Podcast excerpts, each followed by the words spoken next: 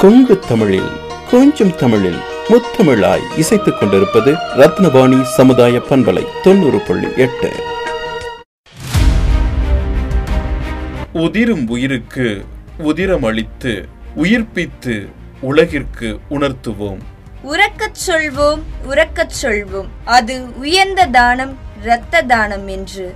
உதிரம் கொடுத்து உயிர் கொடுப்போம். அக்கறையுடன் ரத்னவாணி சமுதாய பண்பலை தொண்ணூறு புள்ளி எட்டு.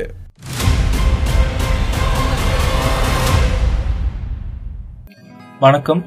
நான் டாக்டர் சோமஸ்கந்தன் பேசுகிறேன் from Coimbatore medical college and hospital Rathinavani நேயர்களுக்கு வணக்கம். நாங்கள் இங்கே ரத்தினம் இன்ஸ்டியூட் ஆஃப் டெக்னாலஜிக்கு நாங்கள் வந்திருந்தோம். அங்கே பிளட் டொனேஷன் கேம்ப் கண்டக்ட் பண்ணியிருந்தோம். அங்கே மோர் தென் நூறு பேர் மேலே வந்துருந்தாங்க. ரொம்ப சந்தோஷமாக இருந்தது. ரத்த தானம் செய்யறதுனால நிறையா நம்ம சொசைட்டிக்கு ரொம்ப நல்லது நம்ம பண்ணுறோம் நம்ம உடம்புல வந்து அஞ்சு லிட்டர்லேருந்து ஆறு லிட்டர் ரத்தம் இருக்குது நம்ம ரத்தம் டொனேட் பண்ணுறப்போ ஒரு முந்நூறு எம்எல் அவ்வளோதான் எடுக்கிறோம். ஸோ அதனால நமக்கு எந்த பாதிப்பும் இல்லை. ஒரு தடவை நம்ம டொனேட் பண்ணோன்னா ஒரு நம்ம ஒருத்தரால் நாலு பேரோட உயிரை காப்பாற்ற முடியும். அதனால இந்த ரொம்ப நல்லது. எல்லாருமே பண்ணலாம். பதினெட்டு வயசு மேலே இருக்கிற எல்லாருமே ஆணாக இருந்தாலும் சரி பெண்ணாக இருந்தாலும் சரி அவங்க வந்து டொனேட் பண்ணலாம். ரொம்ப நல்லதான விஷயம்தான். நிறைய பேர் நினைப்பாங்க பெண்கள் பண்ணக்கூடாதுன்னு நினைப்பாங்க. அப்படிலாம் இல்லை. பெண்களும் டொனேட் பண்ணலாம். அதுக்காக சில க்ரைட்டீரியா இருக்குது இப்போ ஐம்பது கிலோக்கு மேலே இருக்கணும்.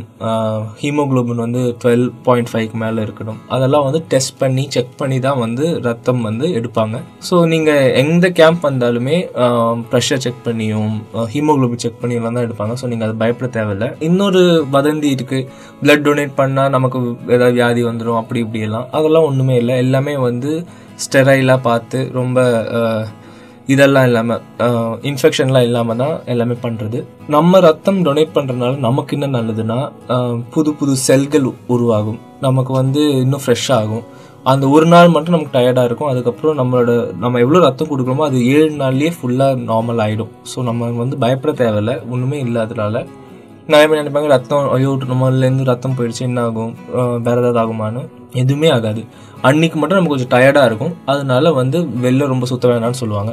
அதை தவிர ஒன்றுமே இருக்காது. நல்லா சாப்பிட்டு இருந்தோம்னா ஏழே நாளில் எல்லாமே சரியாயிடும். ரத்தம் யாரெல்லாம் கொடுக்கலாம்னா பதினெட்டு வயசு மேலே இருக்கிறவங்க யாருக்கெல்லாம் வந்து எந்த கெட்ட பழக்கம் இல்லையோ அவங்க எல்லாமே கொடுக்கலாம். இப்போ வந்து தண்ணி அடிச்சிருக்காங்க. இல்லைன்னா ஒரு லாஸ்ட் டுவெண்ட்டி ஃபோர் ஹவர்ஸ் தண்ணி அடிச்சிருக்காங்கன்னா அவங்களால கொடுக்க முடியாது.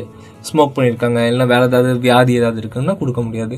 ஆனால் அதை விட்டுட்டு பாக்கி எல்லாராலையுமே ரத்தம் கொடுக்கலாம். ரத்தம் தானம் பண்ணுங்க ரொம்ப நல்லது. பெண்கள் பீரியட் டைம்ஸ்ல மட்டும் கொடுக்க வேண்டாம். பீரியட் டைம்ஸ்லேருந்து ஒரு அஞ்சு நாள் முன்னாடி அஞ்சு நாளுக்கும் அப்புறம் எப்போ வேணாலும் கொடுக்கலாம். ரத்தம் டொனேட் பண்ணலாம். ஆண்கள் யாரெல்லாம் ஆல்கஹால் யூஸ் பண்றாங்களோ இல்லை ஸ்மோக் பண்றவங்களோ அவங்கெல்லாம் வந்து அதை அவாய்ட் பண்ணிட்டு ரெண்டு நாளுக்கு அப்புறம் கூட வந்து கொடுக்கலாம். அதனால எந்த பிரச்சனையும் இருக்காது. நீங்க ஒருத்தர் டொனேட் பண்றதுனால நாலு பேரோட வாழ்க்கையை நீங்க உங்களால காப்பாற்ற முடியும். ரத்தம் தானம் பண்ணுங்க ரொம்ப நல்லது. நன்றி வணக்கம்.